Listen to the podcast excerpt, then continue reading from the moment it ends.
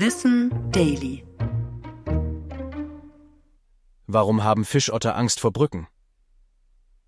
Fischotter leben an sauberen, fischreichen Gewässern und haben besonders dickes Fell.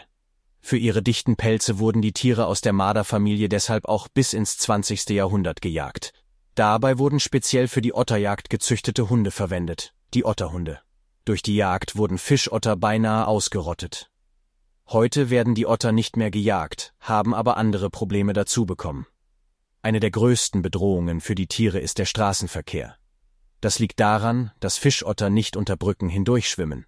Stattdessen nehmen die Tiere einen Umweg und laufen neben dem Wasser her. Gibt es da aber keinen Weg, erklimmen sie die Uferböschung und überqueren die Straße, um wieder ans Wasser zu kommen. Deshalb werden inzwischen viele Fischotter überfahren. Warum die Tiere Brücken meiden, ist noch nicht sicher geklärt. Es wird aber vermutet, dass sie die Brücken als Hindernis auf ihrer Wanderroute innerhalb ihres Reviers wahrnehmen.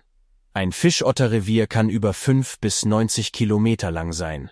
Damit die Otter nicht mehr auf die Straße laufen, werden als Schutzmaßnahme seitliche Stege unter den hinderlichen Brücken angebaut. Diese künstlichen Wege nennt man Bermen. Sie werden von den Fischottern gut angenommen, und so müssen sie keine Umwege mehr laufen. Ich bin Tom und das war Wissen Daily, produziert von Schönlein Media.